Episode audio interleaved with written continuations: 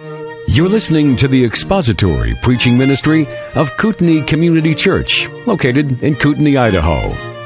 We pray that Christ is exalted and your spirit is blessed by the teaching of God's Word. For more information about Kootenai Church, please visit us online at kootenaichurch.org.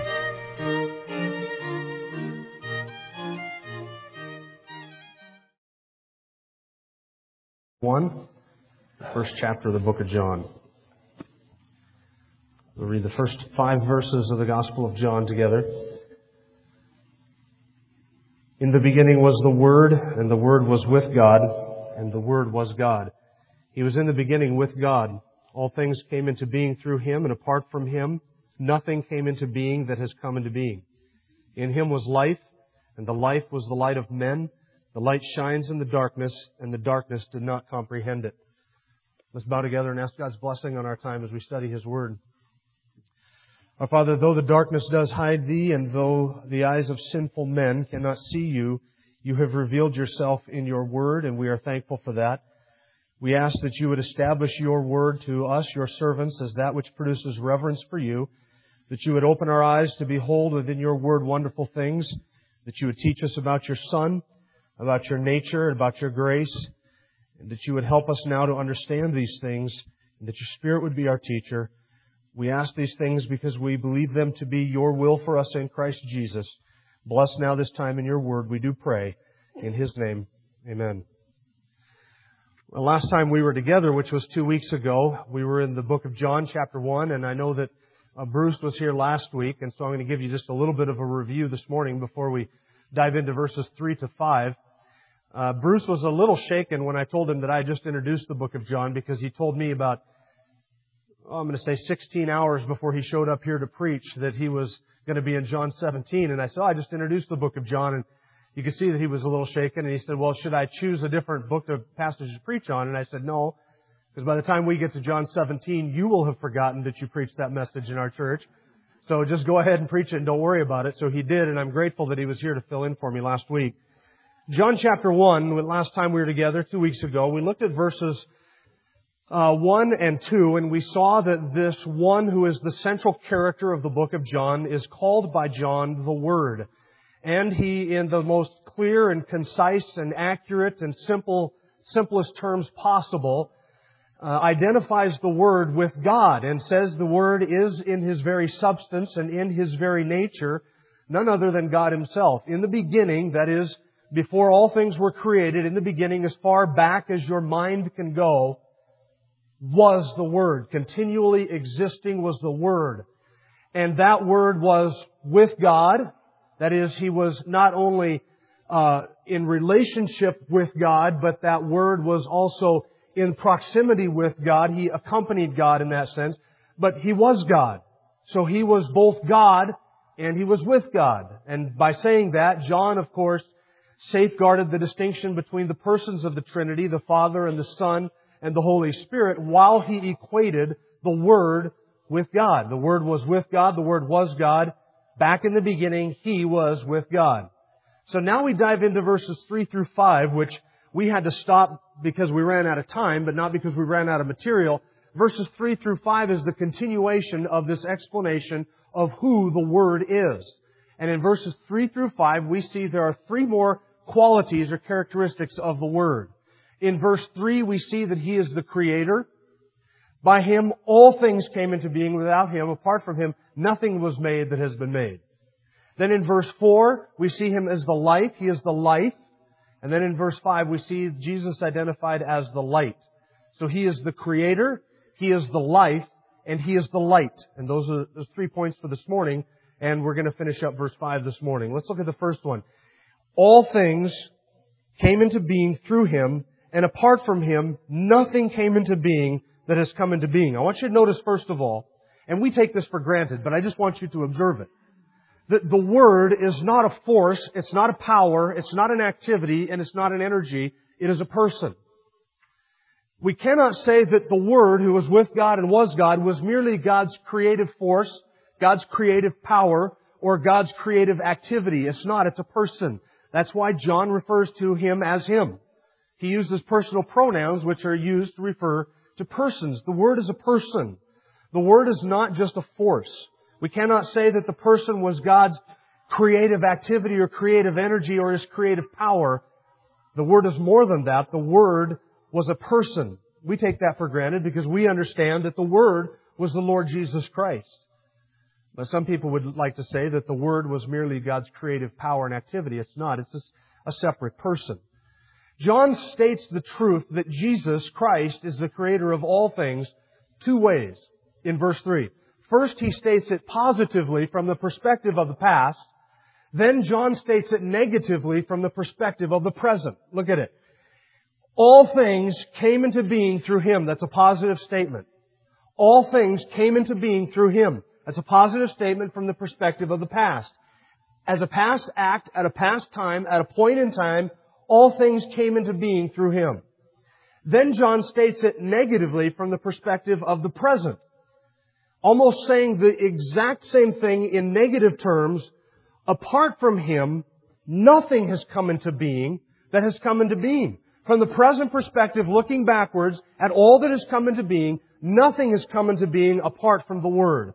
So stated positively, all things came into being through Him. Stated negatively, apart from Him, nothing came into being. And I want you to notice that the totality, all of creation is attributed to the Word. How many things came into being through Him? All things. All things. All things. And let me ask you a question. Think about this. What is a thing? A thing is something created, right? There are basically, in existence, two categories of beings. I'm avoiding the word thing because I don't want to call God a thing because God is not a thing. He's not created. There are two categories of beings. There is, on the one hand, that which never had a beginning, never came into existence, is eternal, always was, always is, and always will be. There is only one being in that category. In the second category is all other things. Everything that you have ever touched or seen or felt or tasted or smelled or heard, everything that you have ever encountered in your life had a beginning. Every person around you had a beginning. Everything you've ever been familiar with had a beginning. Anything you have ever encountered in your entire life had a beginning save one thing. God. He is the only thing that had no beginning. So John says that all things that had a beginning came into being by the Word, that is by Christ. All things. Now what does that tell you about the Word? That He did not have a beginning. Because if He had a beginning, then John would have to say, everything except the Word came into being by the Word. He would have to qualify it. But everything that had a beginning came into being by the Word. He is the source and the creator of everything that had a beginning. So He Himself did not have a beginning. Now, naturalists or skeptics or atheists, agnostics, um, naturalists are people who believe that nature is all that is and all that is is nature. Matter is all that exists and all that exists is matter and there's nothing outside of nature and matter. Naturalists and materialists would argue that everything around you just came into being.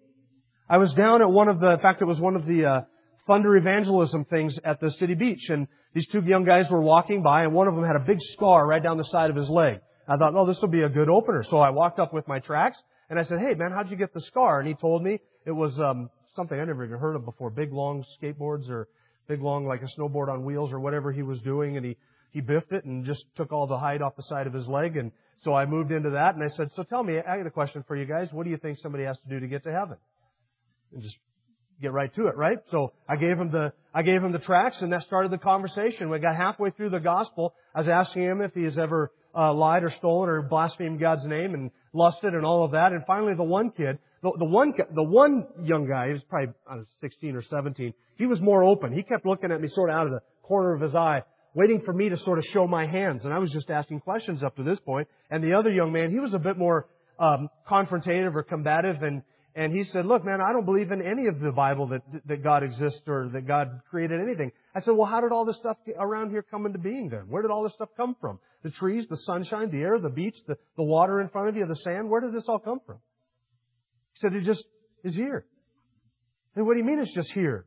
Where did it come from? Well, a big bang. There's a big explosion and, and everything took the form that it is. And I said, do you think that happens today? Which they don't, right? I mean, you don't wake up one morning with a brand new car in your driveway and say, oh, well, that's just the, the consequences of the Big Bang. Things just pop into existence all over the place without any explanation whatsoever. You see a brand new car sitting in your driveway, you want an explanation because you know that the car being there has to have a cause for its existence.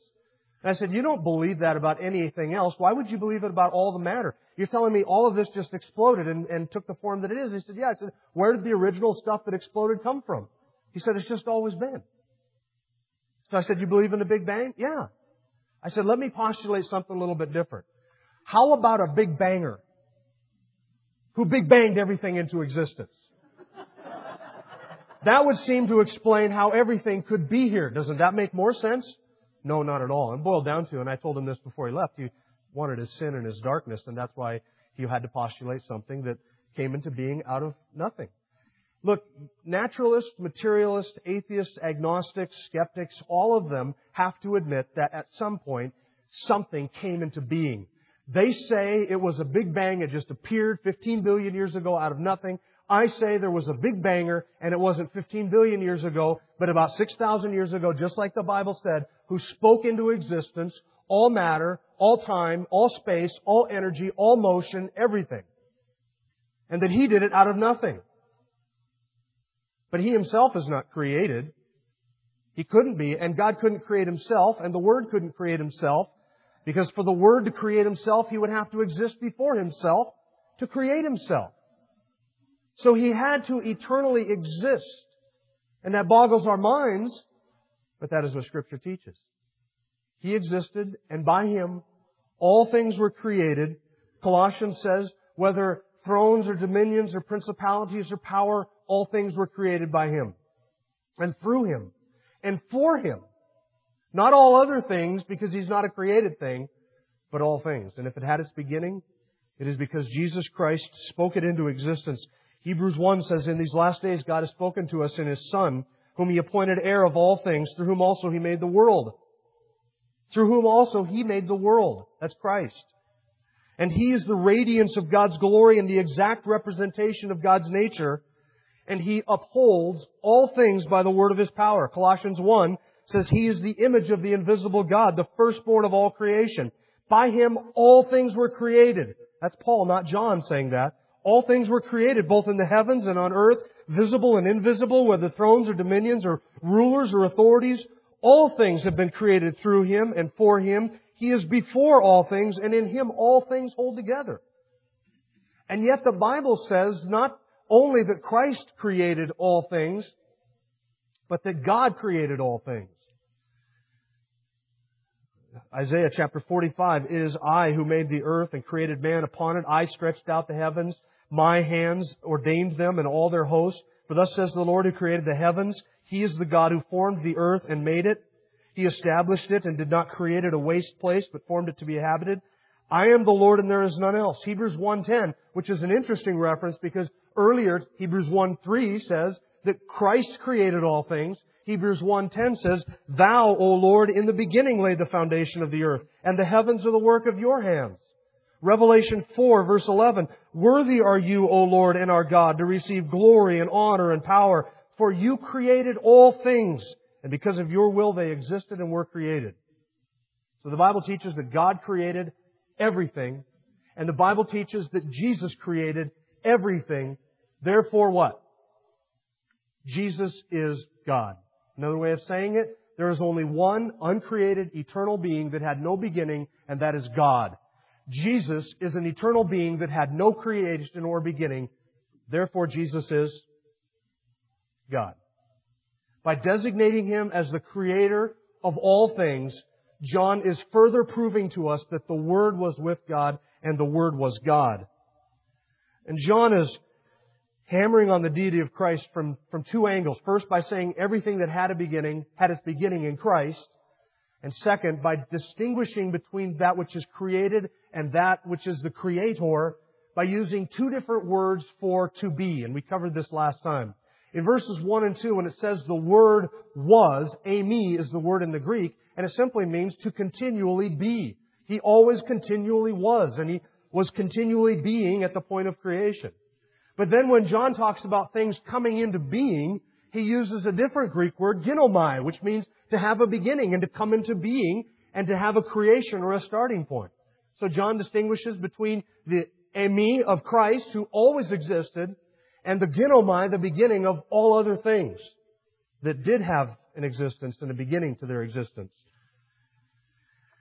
Now at this point I need to make two clarifications.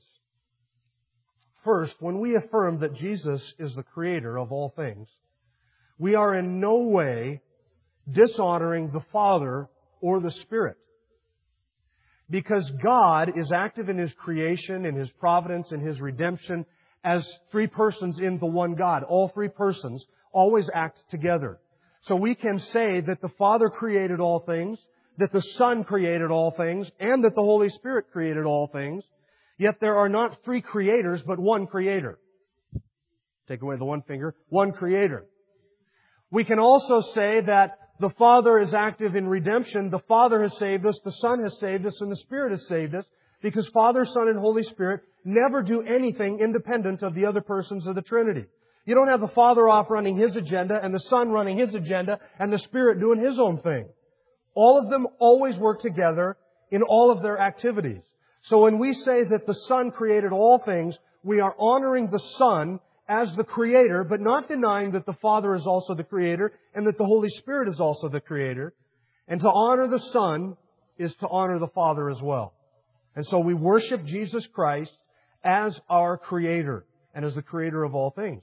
And when you walk outside and you see the beauty of a sunset and you see the world around you, it is quite appropriate to thank the Father, to thank the Son, and to thank the Holy Spirit for that marvelous creation that He has given to us and the beauty of it. Second clarification, and here's where you're going to have to think. What about evil? Some of you may be sitting here thinking, whoa, whoa, whoa, whoa, Jim. Evil exists, and evil had a beginning, and if Jesus created all things that have a beginning, did Jesus create evil? Did he? No. Let me give you a syllogism. God created all things. Evil is a thing. Therefore, God created evil. Now, if my first two statements are both true, then the third one must necessarily follow. If God created all things, if evil is a thing, then God created evil. Now let me ask you a question. Did God create all things? Yes, He did. Not a trick question. Is evil a thing? It's not. Evil is not a thing. Evil has no ontological being. And by the way, I'm just, I'm going to give you a, solution to the problem of evil that was first given by um, Augustine and then later used by Thomas Aquinas and it's been developed by others throughout the centuries. Evil is not a thing. It has no ontology. It has no being. It's not a substance in itself. Evil doesn't exist as a thing, a created thing. Evil's not a goo that floats around the universe and sort of gloms onto people and makes us do bad things. It doesn't exist in that sense. It wasn't created. Uh, let me give you some illustrations or examples. Cold, C-O-L-D, cold is not a thing. Cold is a word we use to describe the absence of something else, namely heat. When you remove heat from a system and you slow down molecular activity, it results in cold. Now there's no cold stuff, no created cold that sort of roams around the universe making things cold. Cold is a word we use to describe what the absence of heat. When heat is removed, you get cold. A shadow is not a thing. A shadow does not exist. Shadow is what we use to describe the absence of light. Wherever you don't have light, you have a shadow. But shadows don't exist as things in themselves. How many of you have ever eaten a donut hole? Raise your hand. Ever eaten donut holes? No, you haven't.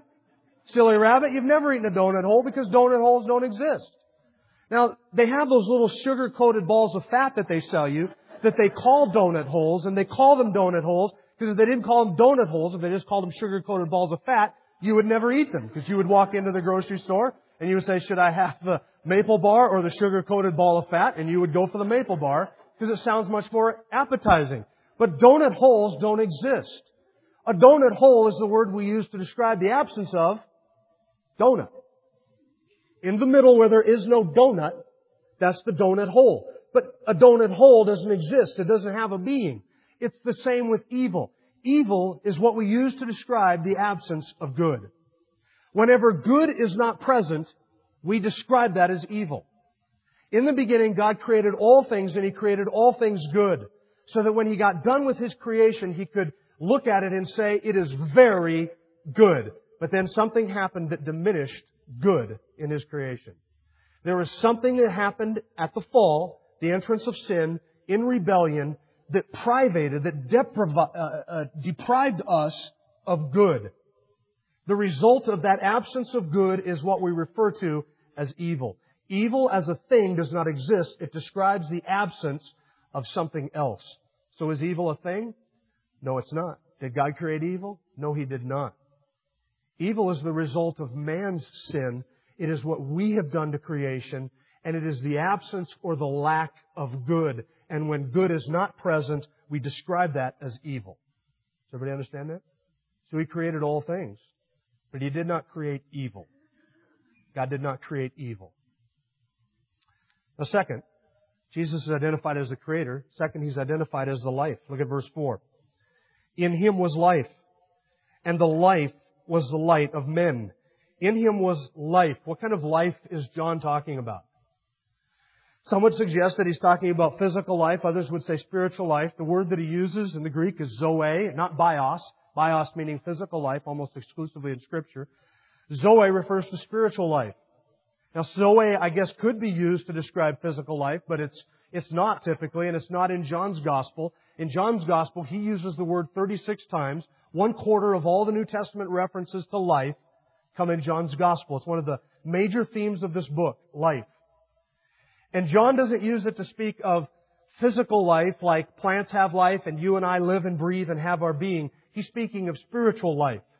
And here's how John uses the term life throughout his gospel. John chapter 10. The thief comes to steal and kill and destroy. I came that they may have life. Same word, spiritual life. And that they might have it more abundantly. God so loved the world that He gave His only begotten Son that whosoever believes in Him should not perish but have everlasting life. Spiritual life He's talking about. John 6:51 I am the living bread that came down out of heaven. If anyone eats of this bread, he will live forever, and the bread also which I will give him for the life of the world is my flesh.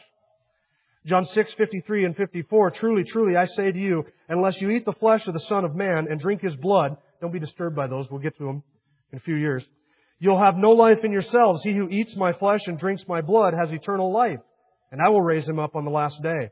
John 5:40 You are unwilling to come to me so that you may have life. John 10:28 I give them that is my sheep eternal life and they will never perish and no one will ever snatch them out of my hands. John 11:25 I am the resurrection and the life. That's how John's using. it. He's talking about spiritual life. In him is spiritual life. Now this is good news to us because we are born spiritually dead. We are born dead in our trespasses and sins. Without any spiritual life, without any spark of divine life, without any life in and of ourselves. Dead. You're a spiritual corpse when you come out of the womb. Dead. And I don't care if you were born to Christian parents, it gives you no advantage whatsoever because you are dead. You're not quasi-dead. You're not kind of dead with a better chance of being alive just because your parents are Christians. You're dead. You're a spiritual corpse. In Him is life. And that's our most desperate need because we are dead. We need life. In Him, He is the source. He is the fountain of all life. Not only physical, but also spiritual life and eternal life and He is life. John, Jesus said in John chapter 5, the Father has life in Himself, and He gave to the Son also to have life in Himself. One of the essential qualities and characteristics of God is that He is life. And He is life in Himself, and He is life without end, and He is life without any dependency. You and I are dependent upon something else for our life. In one sense, we're dependent upon our parents for that. They gave that to us, in one sense. But ultimately, you and I are dependent upon God for life.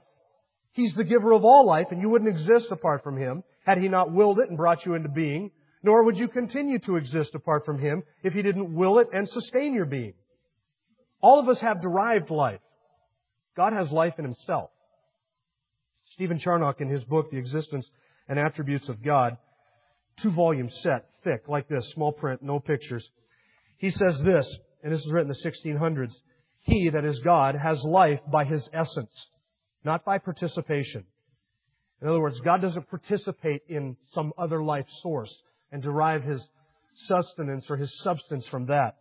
He has life by His essence, not by participation. He is a sun to give light and life to all creatures, but He receives not light nor life from anything. And therefore, He has an unlimited life. Not a drop of life, but a fountain, not a spark of a limited life, but a life transcending all bounds. He has life in Himself. All creatures have their lives in and from Him. You catch that? He's not dependent on life, for life, on any other being in the universe. His essential nature is life, so that He must live, and He can never diminish in life one iota. Charnock writes this, What has life in itself has life without bounds, and can never desert it nor be deprived of it, so that he lives necessarily, and it is absolutely impossible that he should not live. Whereas all other things live and move and have their being in him, and as they live by his will, so they can return to nothing at his word. We have a derived life. God has a life in himself. When you and I are with Christ in eternal heaven for a million millennia, having enjoyed eternal life and the life of God and basking in that life and being full of life ourselves and drawing off of His life, living by His will, existing in heaven by His word and by His will, sustained by His life, after a million millennia, His supply of life will not have diminished one bit. We will not have subtracted anything from Him because He is life in Himself. John says the Word was life. In saying that, he again equates the Word with whom? God, because there's only one being in all of the universe who has life in himself, whom we can say is the sum and the substance and the source and the fountain and the sufficiency of all life. The Word was life because in Him was life. Spiritual life and physical life, all forms of life. In Him we move and live and have our being. He has life in Himself.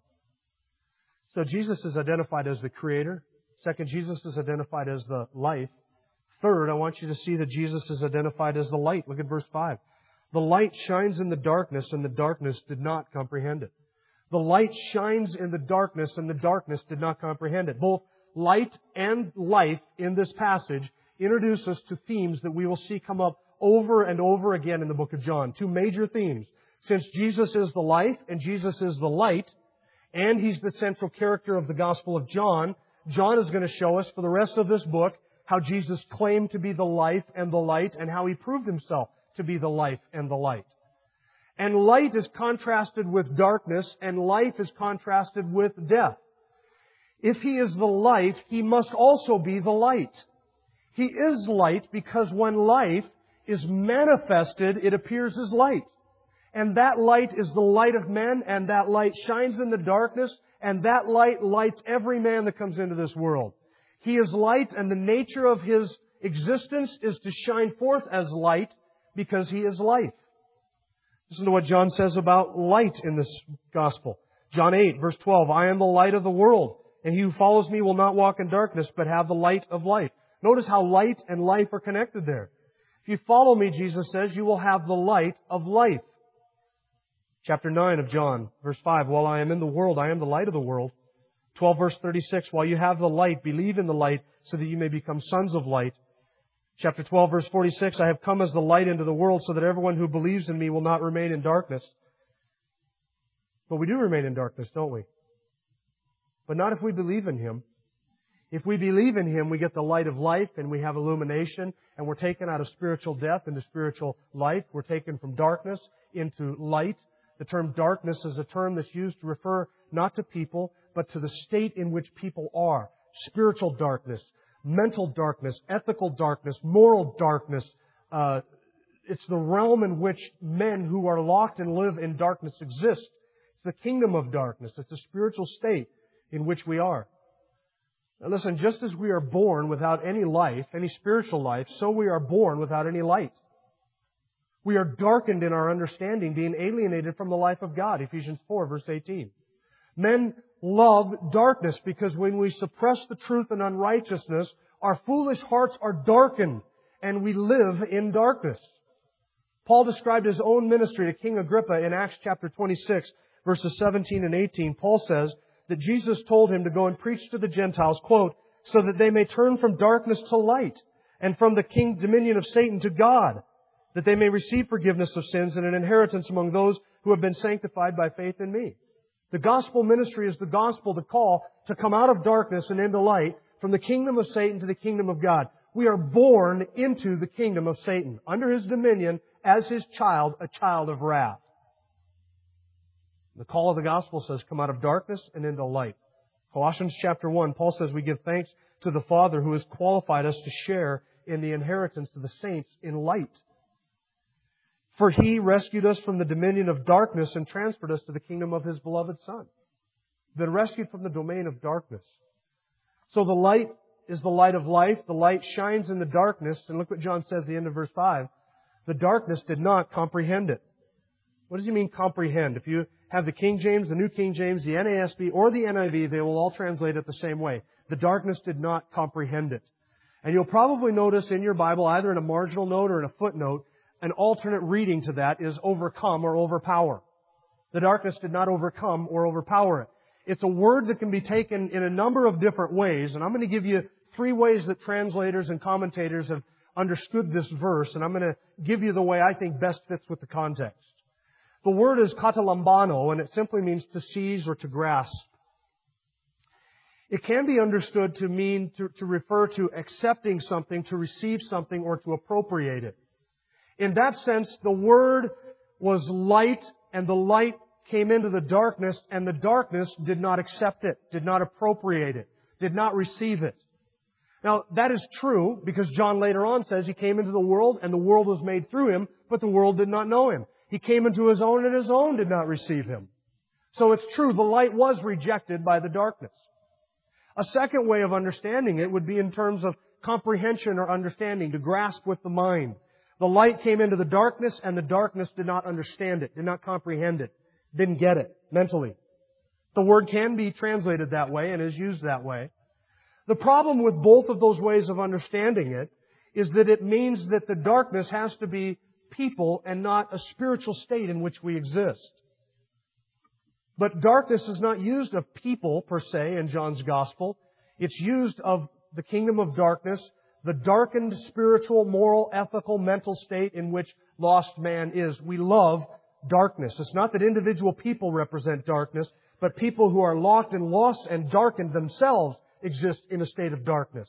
So it doesn't make any sense to say that darkness understands something or that darkness didn't receive or appropriate something. There's another way of understanding that I think makes more sense in the context, and that is to understand it in terms of being overpowered or overtaken by something. The light came into the darkness, and the darkness did not overcome the light. The darkness did not overpower the light. John says in, or Jesus says in John 12 verse 35, for a little while longer the light is among you. Walk while you have the light so that the darkness will not overtake you. That's the idea. If you walk in the light, the darkness will not overtake you because darkness is weaker than light. All it takes to dispel darkness in one room is a candle. Because it is the nature of light to shine. And darkness cannot overtake or put out light. If light is shining, darkness must give way. That's the idea here.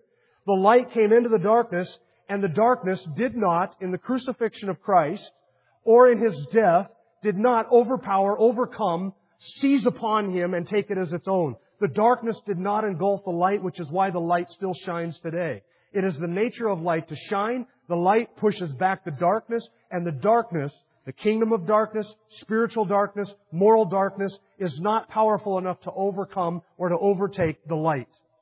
It's a statement of victory. Satan thought he had a victory on the cross, but he didn't. It was Christ who triumphed over the powers of darkness on the cross. He was victorious. He came in as the light, and the light could not suppress it. That's the idea.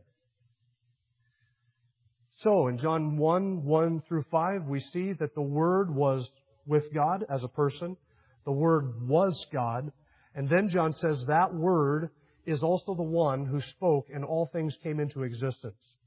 He is the creator of all things and everything that has a beginning owes its existence to Him. Because in Him is life and it is part of His essential nature as God to have life in and of Himself. He doesn't derive it from anybody. He has it in Him. It is His essential nature as God to have life. And that life, when manifested, is light. And that light shines in the darkness. The Word is God. He is the Creator. He is life and He is light. Now, Christian, listen. This is your God, manifested in the flesh to take away sins.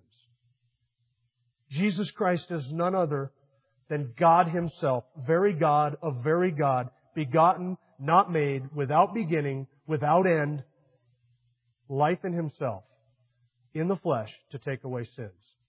The rest of the Gospel of John is going to prove to us that that is the case.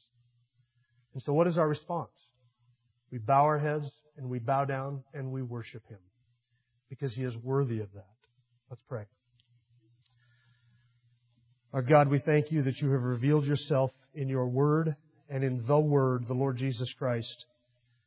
Thank you that our God has been manifest in the flesh to take away sins. Thank you that you came here into this darkness and that you were not overpowered. And thank you that you give life and light and the light of life to all who believe in your Son. May the love of our God and the grace of Christ and the presence and power of the Spirit of God go with us all now, both now and forever. We ask it in Jesus' name. Amen. Thank you for listening to the latest podcast from Kootenai Church. If you'd like to learn more about Kootenai Church or to donate to our church ministry, you can do so online by visiting kootenaichurch.org. We hope you enjoyed this podcast and pray you'll join us again next time. Once again, thank you for listening.